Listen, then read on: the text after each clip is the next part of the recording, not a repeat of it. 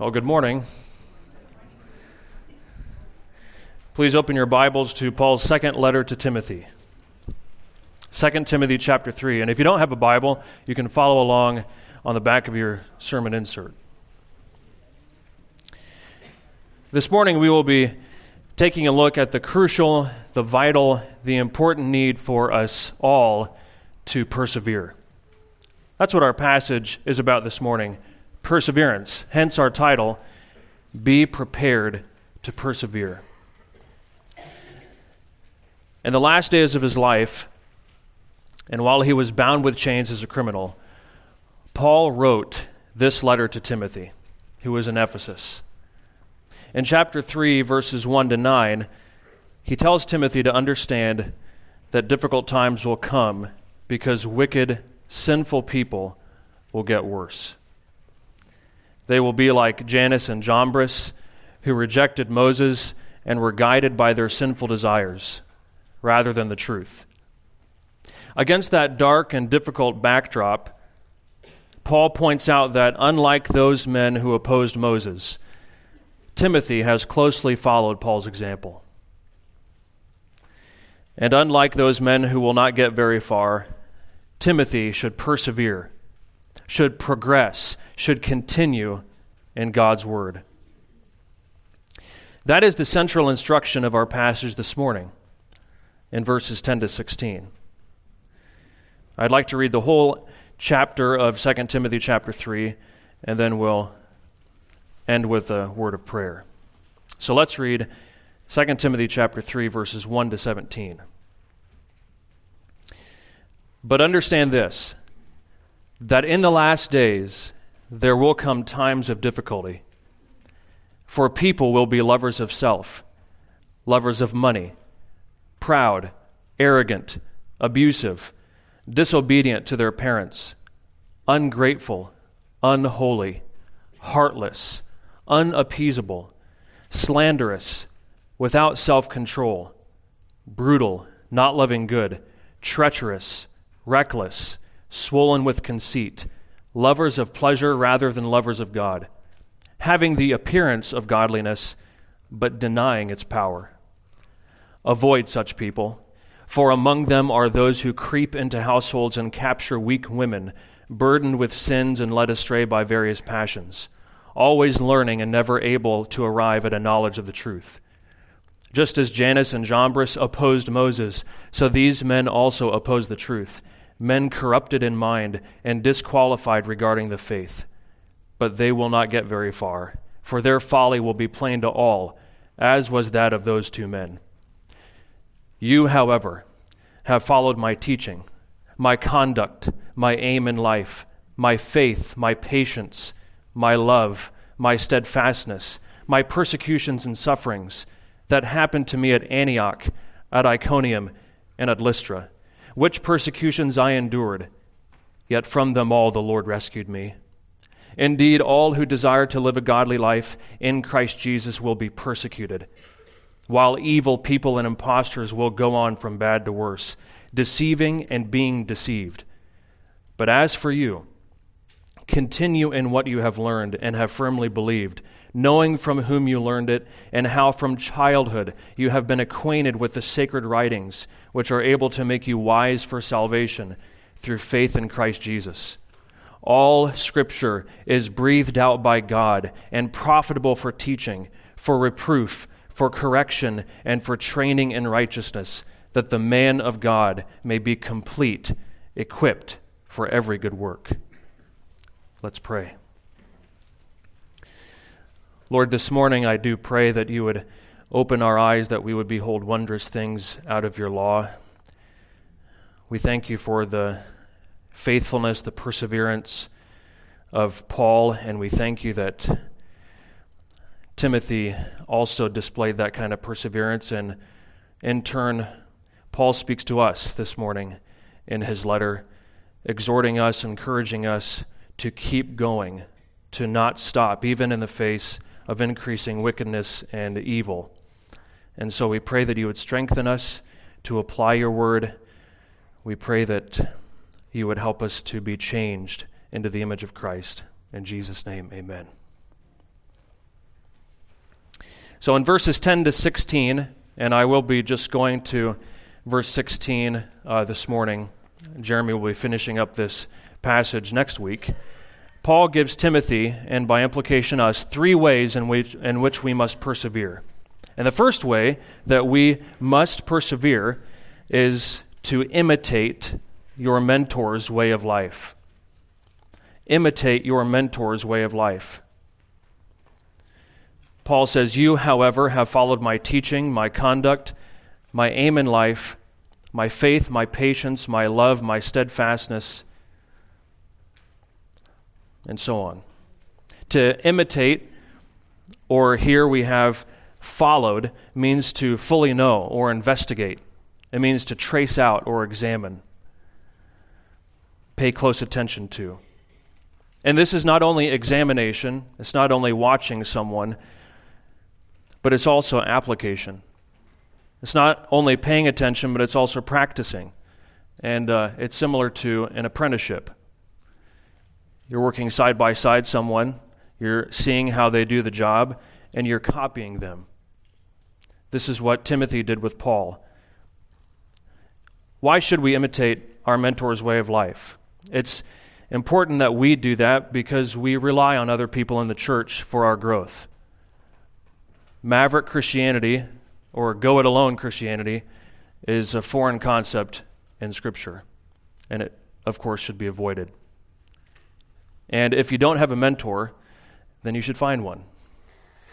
And if you already have a mentor, keep imitating that mentor. Now, I'd like to move on to two ways in which Timothy imitated Paul. First, Timothy studied Paul's life. You will notice in verse 10 that Paul mentions teaching first. You, however, have followed my teaching. And I think he mentions teaching first of all on purpose. And that teaching was the very foundation of Paul's life and ministry. He says to the elders of Ephesus at Miletus in Acts chapter 20,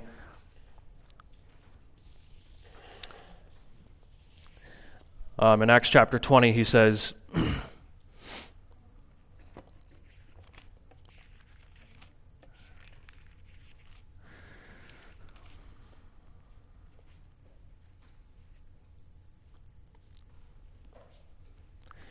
Pay careful attention to yourselves and to all the flock in which the Holy Spirit has made you overseers to care for the church of God, which he obtained with his own blood. And then later on, he says, I commend you to God and to the word of his grace, which is able to build you up and give you the inheritance among all those who are sanctified. And so the teaching of Paul, he says, was able to build these elders up and to give them the inheritance among all those who are sanctified. And I take that to mean the whole of his teaching. Paul's whole teaching was critical in order for him to grow into maturity and to grow into the likeness of Christ. Now, there are two ways in which Timothy could study Paul's life. He was a student of Paul's life. The first way is that he made time with someone more mature he made time with someone more mature. Timothy understood that having a mentor meant sacrificing his time. And of course, that means that you can't have a mentor relationship, at least a significant mentor relationship, on Sunday mornings.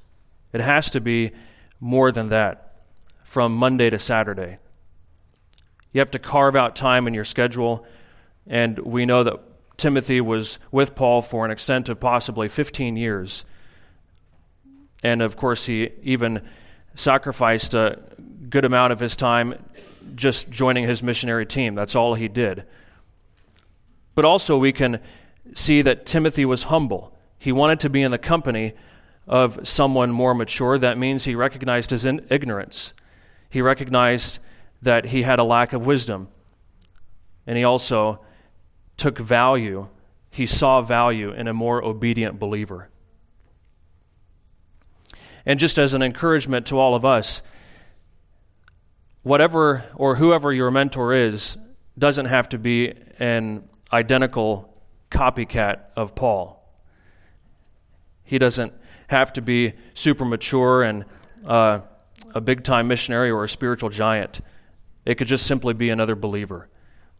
Another believer who has more knowledge of Scripture, another believer who practices self control better than you. Philippians chapter 3, verse 17, Paul says this is the importance of spending time with one another. Brothers, join in imitating me and keep your eyes on those who walk according to the example you have in us. So, this is an encouragement also to those who are older, who are more mature, to make yourself available and pursue those whom you can benefit. Paul made himself available to Timothy. So, not only was it true that Timothy made time with someone more mature, but also he paid attention to sound teaching. He paid attention to sound teaching. Timothy knew that the godly conduct in Paul flowed out of sound teaching. It began with sound teaching. Paul says about Timothy in the same letter in chapter 1, verse 13 follow the pattern of the sound words that you have heard from me and the faith and love that are in Christ Jesus. And then, even to the extent that Timothy was so capable of um, discharging or teaching someone else, the Corinthian church, about what Paul had taught him, he says in 1 Corinthians 4:17, "That is why I sent you Timothy, my beloved and faithful child in the Lord, to remind you of my ways in Christ, as I teach them everywhere in every church."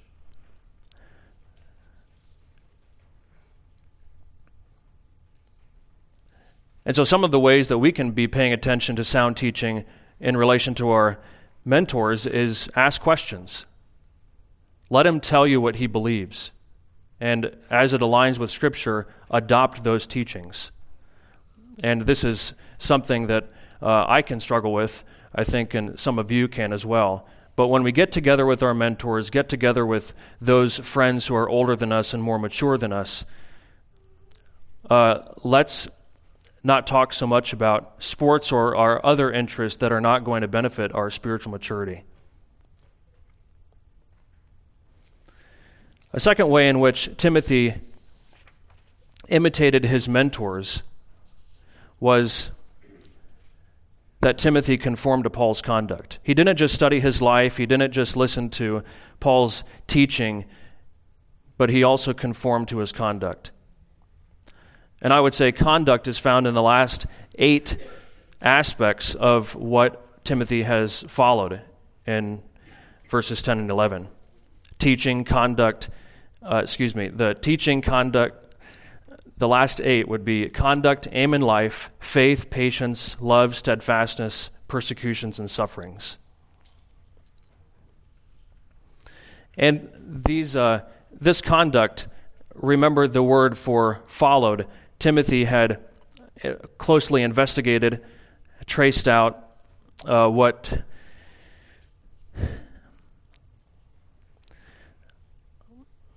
uh, traced out what Paul looked like, what kind of fruit he bore in his life. And these are the two parts of an apprenticeship or a discipleship studying and conforming. Now, how would uh, Timothy conform to to Paul? How should we conform to our mentors? Well, first of all, he adopted Paul's ambitions. And ambitions would be his aim in life, or his purpose, or his motives.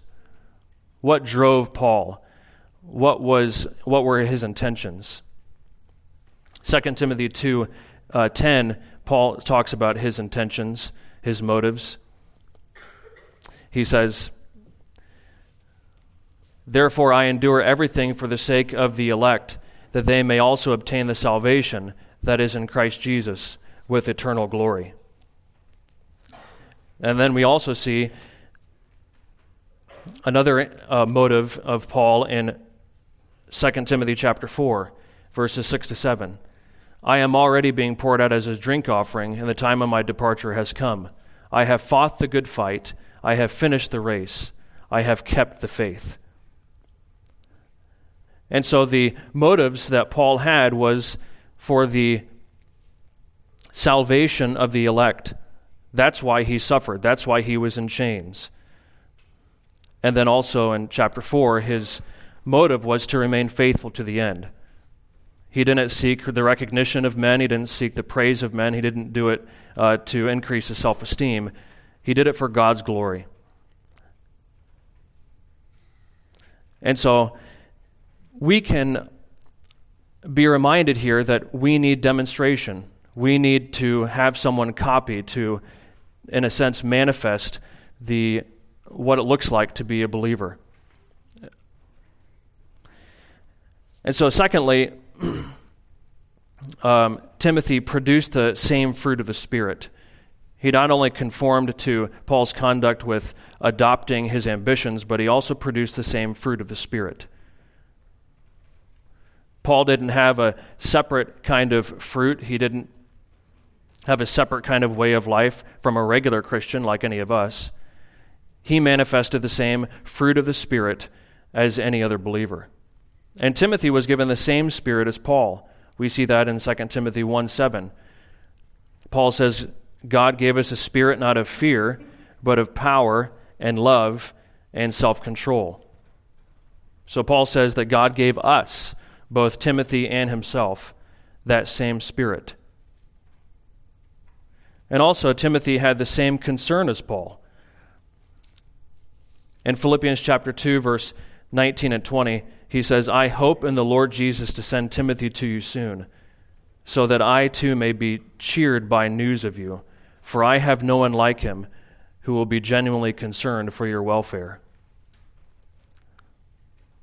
So that is the fruit of the Spirit, the faith and patience and love and steadfastness that Timothy witnessed in Paul, and Timothy could adopt and pattern himself after.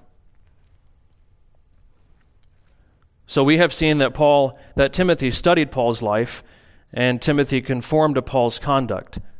And this is what it means to imitate someone, to study his life and conform to his conduct. And this will help us prepare to persevere by knowing that someone has gone before us and demonstrating faithfulness. We need examples. We need people to copy. And a servant, as Jesus says, is not greater than his master.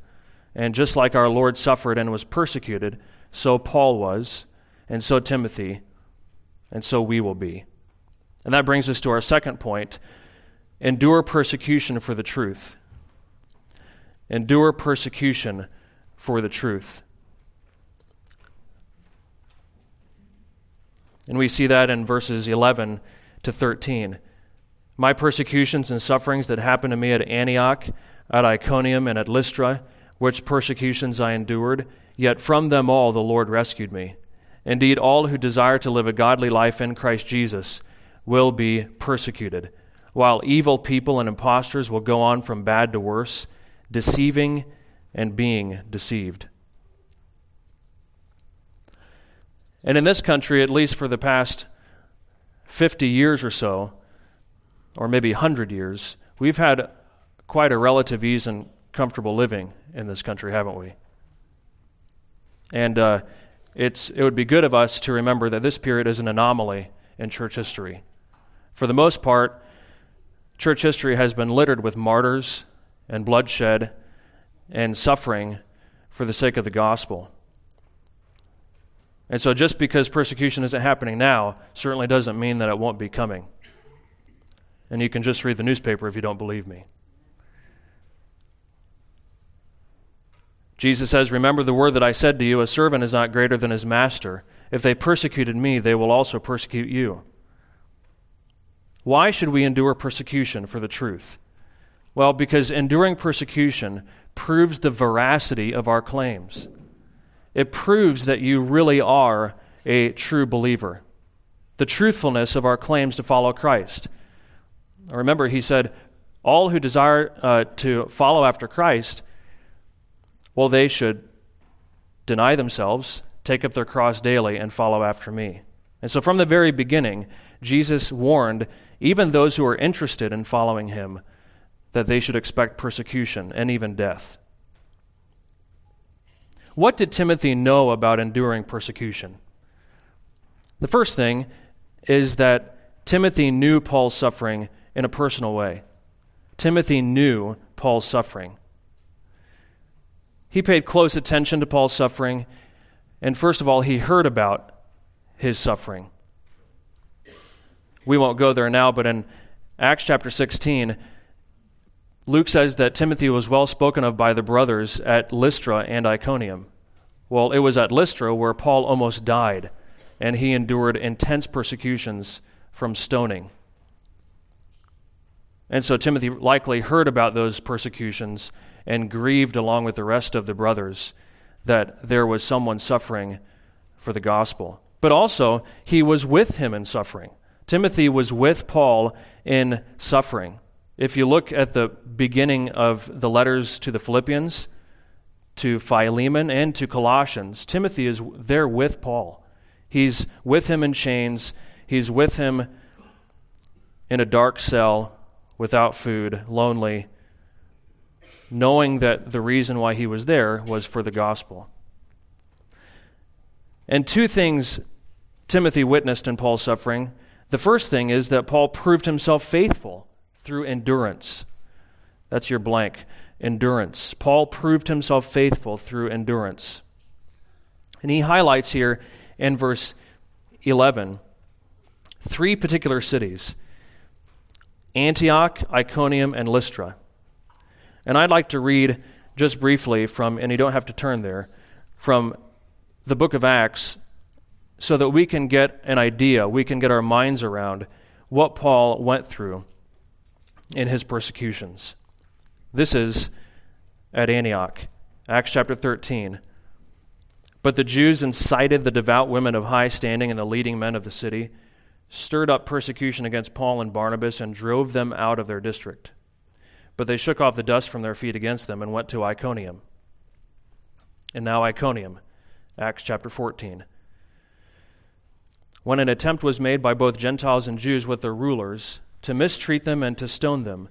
They learned of it and fled to Lystra and Derbe, cities of Lycaonia, into the surrounding country, and there they continued to preach the gospel.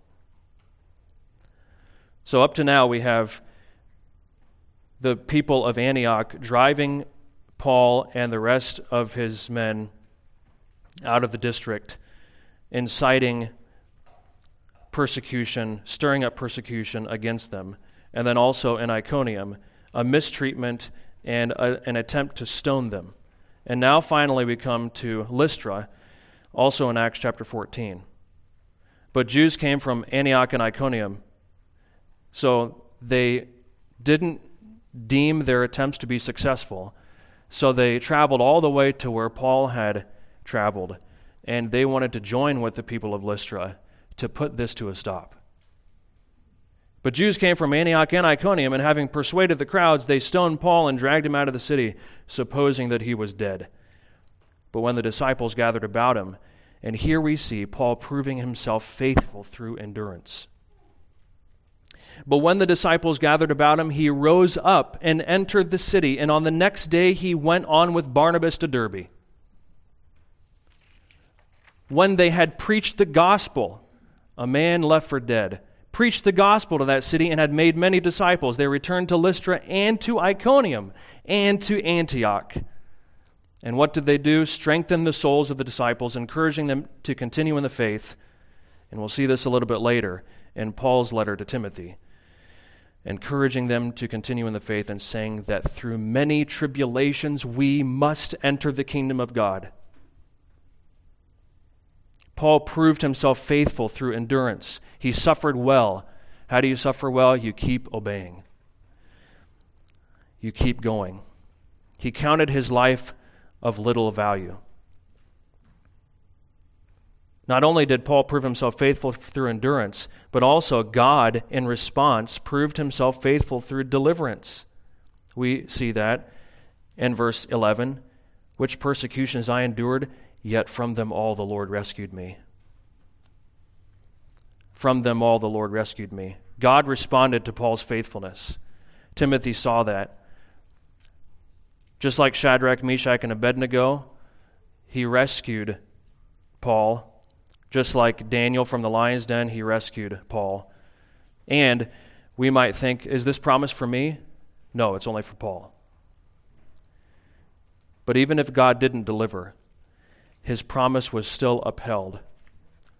Listen to what he says at the opening of the letter to Timothy, here in 2 Timothy. Paul, an apostle of Christ Jesus by the will of God, according to the promise of the life that is in Christ Jesus.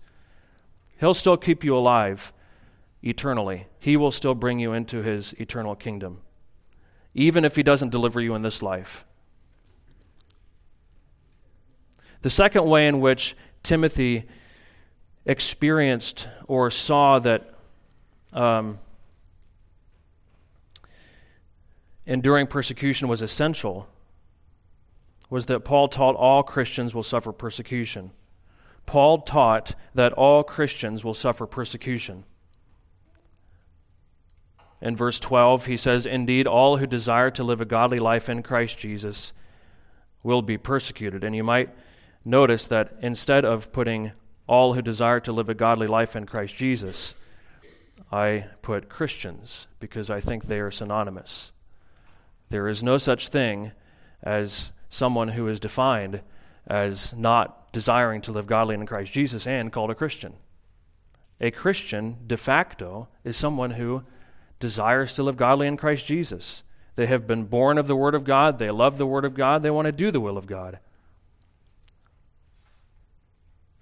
And so we might tend to think also that these persecutions that Paul endured were so severe and I mean, they're written in Scripture, so they're famous. They certainly won't be happening to me anytime soon.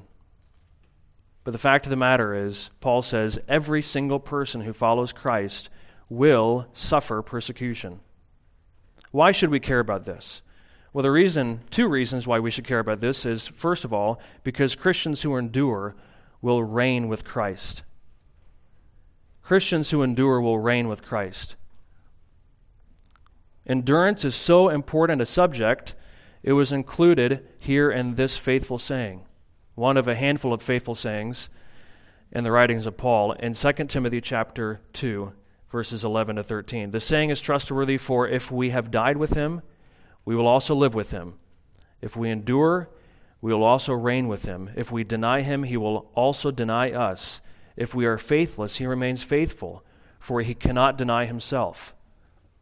A fundamental lesson, then, in the early church, a fundamental subject, was that Christians must endure.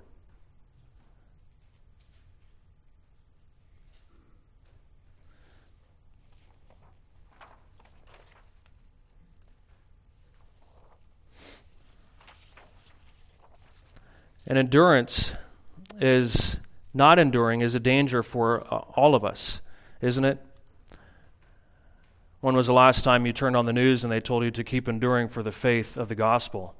When was the time you when was the last time one of your coworkers told you on a job site or in the office space to keep pressing on, to keep denying yourself, to keep exalting Christ, keep loving loving your wife and controlling your spirit? And we see numerous examples of, of the dangers of falling away here in this letter. We won't go to them now. But if you jump ship when persecution comes, then just like in Matthew chapter 13, this is the parable of the sower, this is what will be the conclusion. As for what was sown on rocky ground, this is the one who hears the word and immediately receives it with joy. Yet he has no root in himself, but endures for a while. And when tribulation or persecution arises on account of the word, immediately he falls away. And so there is a danger that we need to be aware of, which is the whole reason, of course, why Paul exhorts Timothy to endure just as he has endured persecutions. But back to our main point that Christians who endure will reign with Christ. What does that mean to reign with Christ? It means to share his glory, it means to rule with him. It means more than just not going to hell, it means to be with Christ, to be in his millennial kingdom, as we're learning in, in Dave's class in ABF. And shouldn't we ask the question, don't you want that? Don't we want that? Don't we want to go through the very temporary time of persecution in order that we would be with Christ and he would crown us? Which is the next point here. Christians who remain faithful will receive the crown. Christians who re- remain faithful will receive the crown. Yes, it's true that at times we are faithless, but he remains faithful. We just read that. But Paul here was concerned about finishing the race, to be faithful, to have that as the tombstone reading in a sense. He remained faithful to the end. And you can exhibit faithfulness or faithlessness through words or actions. We can confess Christ before men. We can deny Christ before men. We can live godly or we can live ungodly. James chapter 1 verse verse 12 uh, talks about the crown of life and then also the crown of righteousness paul says will be given to those who love his appearing. 2 timothy 4 6 to 8 for i am already being poured out as a drink offering and the time of my departure has come.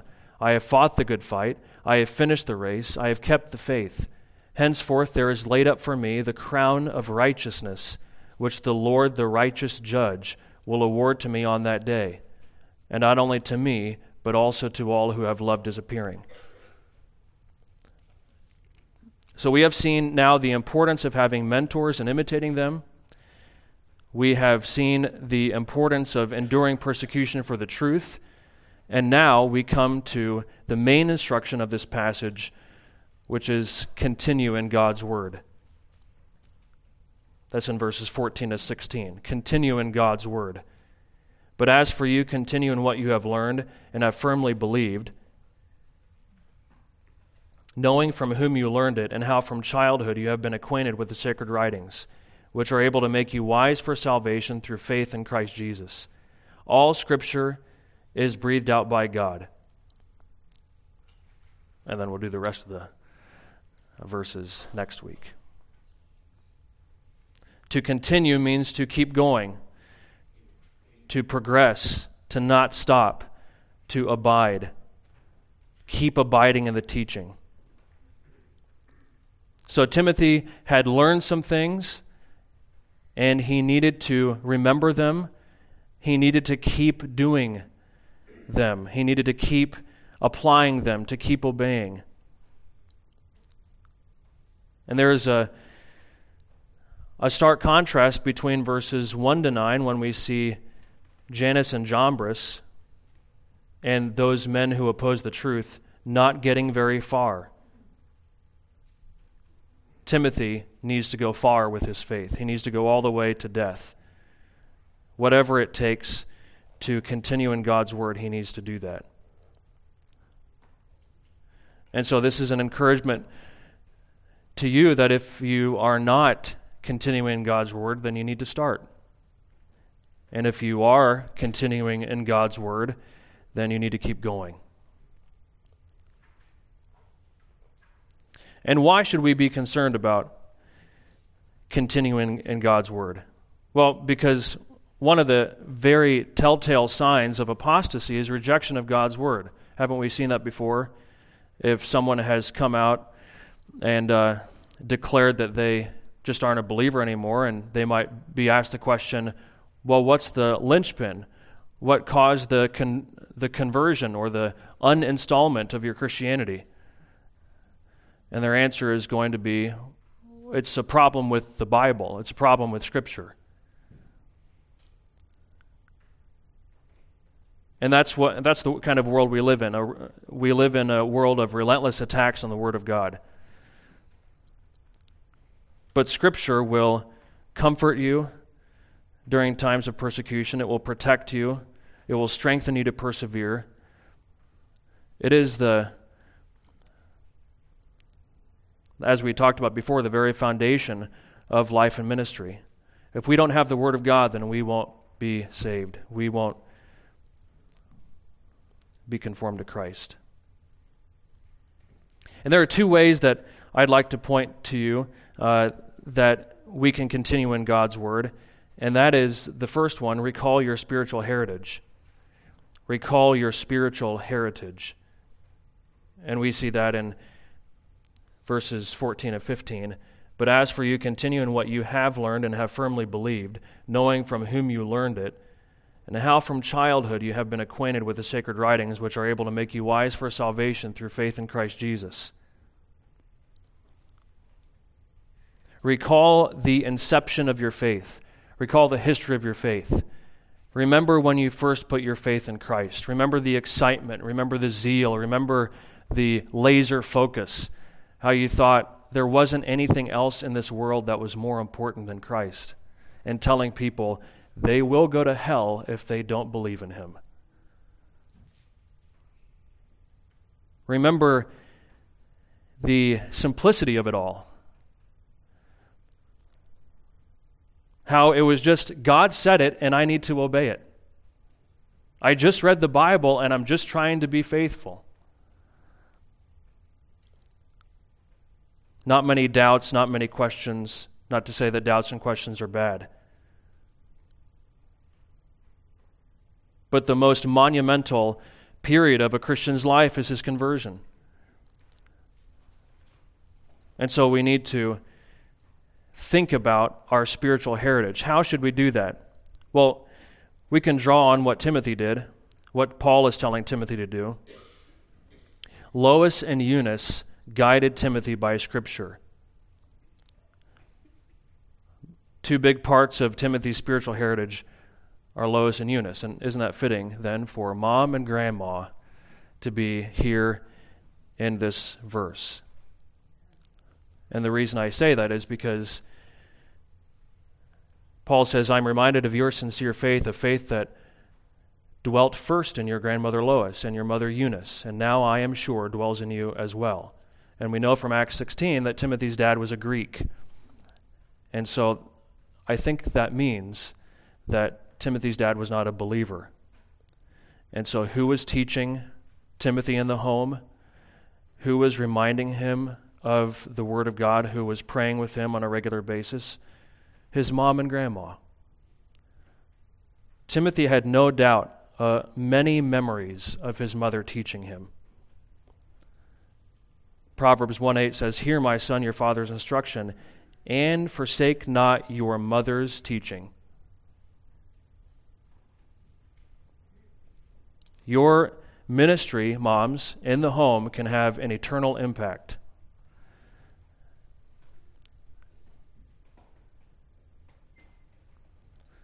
Second way that Timothy and we can recall our spiritual heritage is that remem- remembering that Scripture guided Timothy to salvation. Scripture guided Timothy to salvation. And there was a point of salvation for Timothy. There was a point of salvation for all of us. He was lost. He was lost in his sins. He was living according to his sinful desires, and then he was saved. And it was out of that learning from Scripture, it was out of that home ministry from Lois and Eunice, and no doubt the rabbis at the synagogue and, and other mentors that Timothy might have had growing up, that he was led to faith. That, that's the natural thing that happens to someone who has been acquainted with the Scriptures. That's the f- main function of the Scriptures, to lead someone to salvation.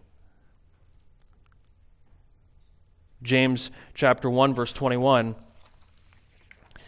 talks about the word of God saving. Therefore put away all filthiness and rampant wickedness and receive with meekness the implanted word which is able to save your souls.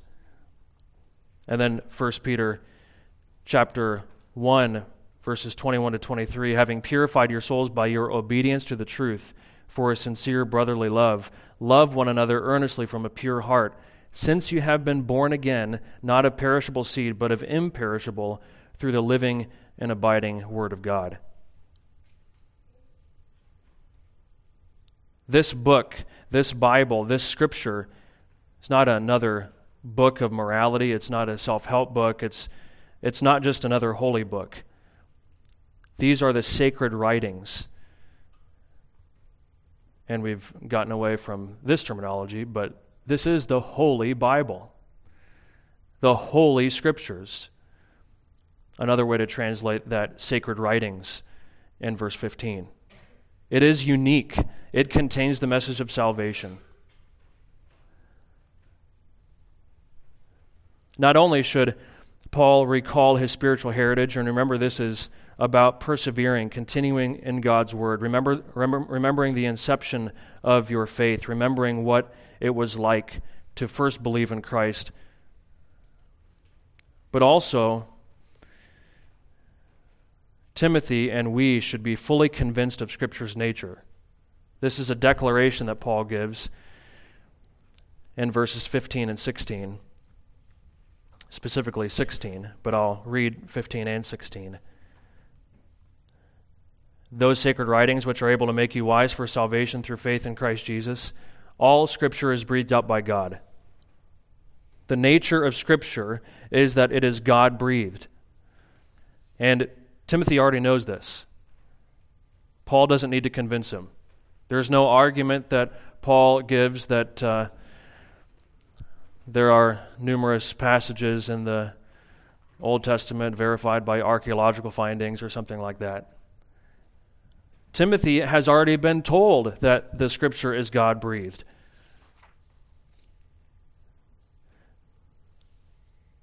And no other book is God breathed. That's obvious, but it's something worth pointing out. No other book is God breathed. No other book has life within it. 2 Peter chapter 1 verses 20 to 21 speaks to this point, knowing this first of all that no prophecy of scripture comes from someone's own interpretation, for no prophecy was ever produced by the will of man, but how did the prophecy come about? Paul said, Peter says, but men spoke from God as they were carried along by the Holy Spirit. And think with me for a moment about the magnitude of this statement.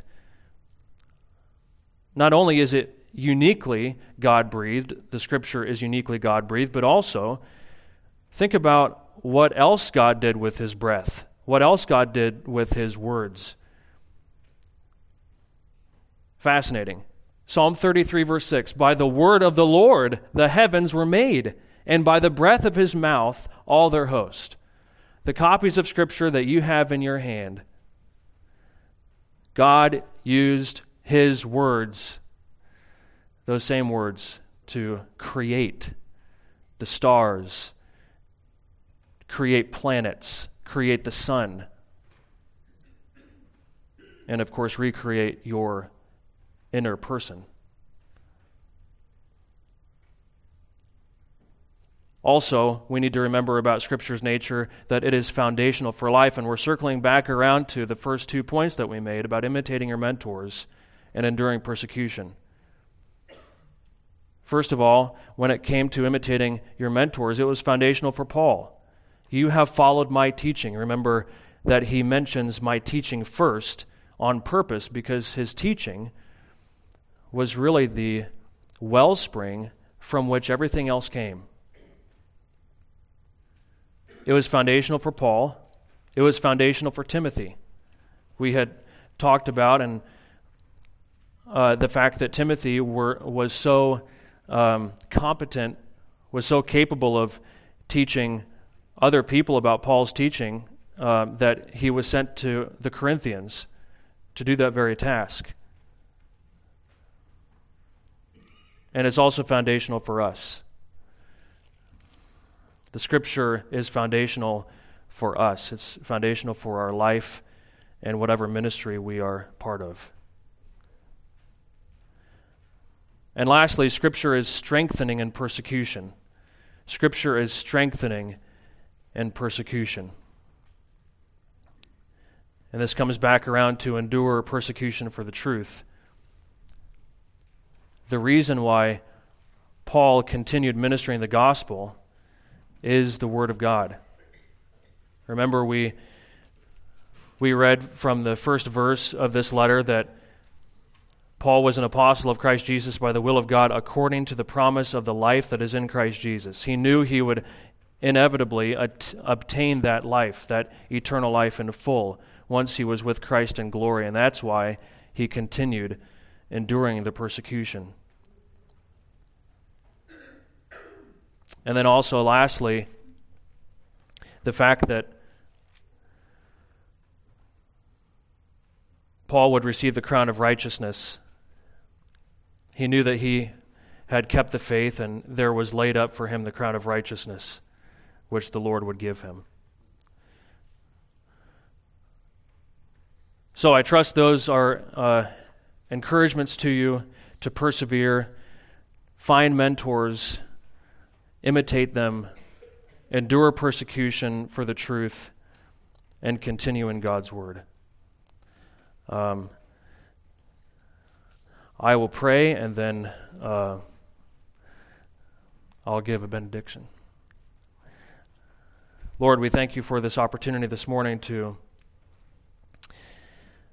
to study your word, and we do pray that you would change us and re- help us to recognize that uh, despite difficult times coming, despite evil men getting worse and worse, uh, you have promised to be with us. You have promised to ultimately deliver us, to conform us to the image of your Son. And you have laid upon us the responsibility uh, you have given the ample strength, but you have laid upon us the responsibility to keep going, to not stop, to remember what happened even in the beginning when you changed us and opened our eyes to behold your glory in the gospel of Christ. And so we pray that uh, you would help us to remember these things and be changed by them in Jesus' name. Amen. And Paul says in 2 Timothy chapter 4 verse 18, "The Lord will rescue me from every evil deed and bring me safely into his heavenly kingdom. To him be the glory forever and ever. Amen." You're dismissed.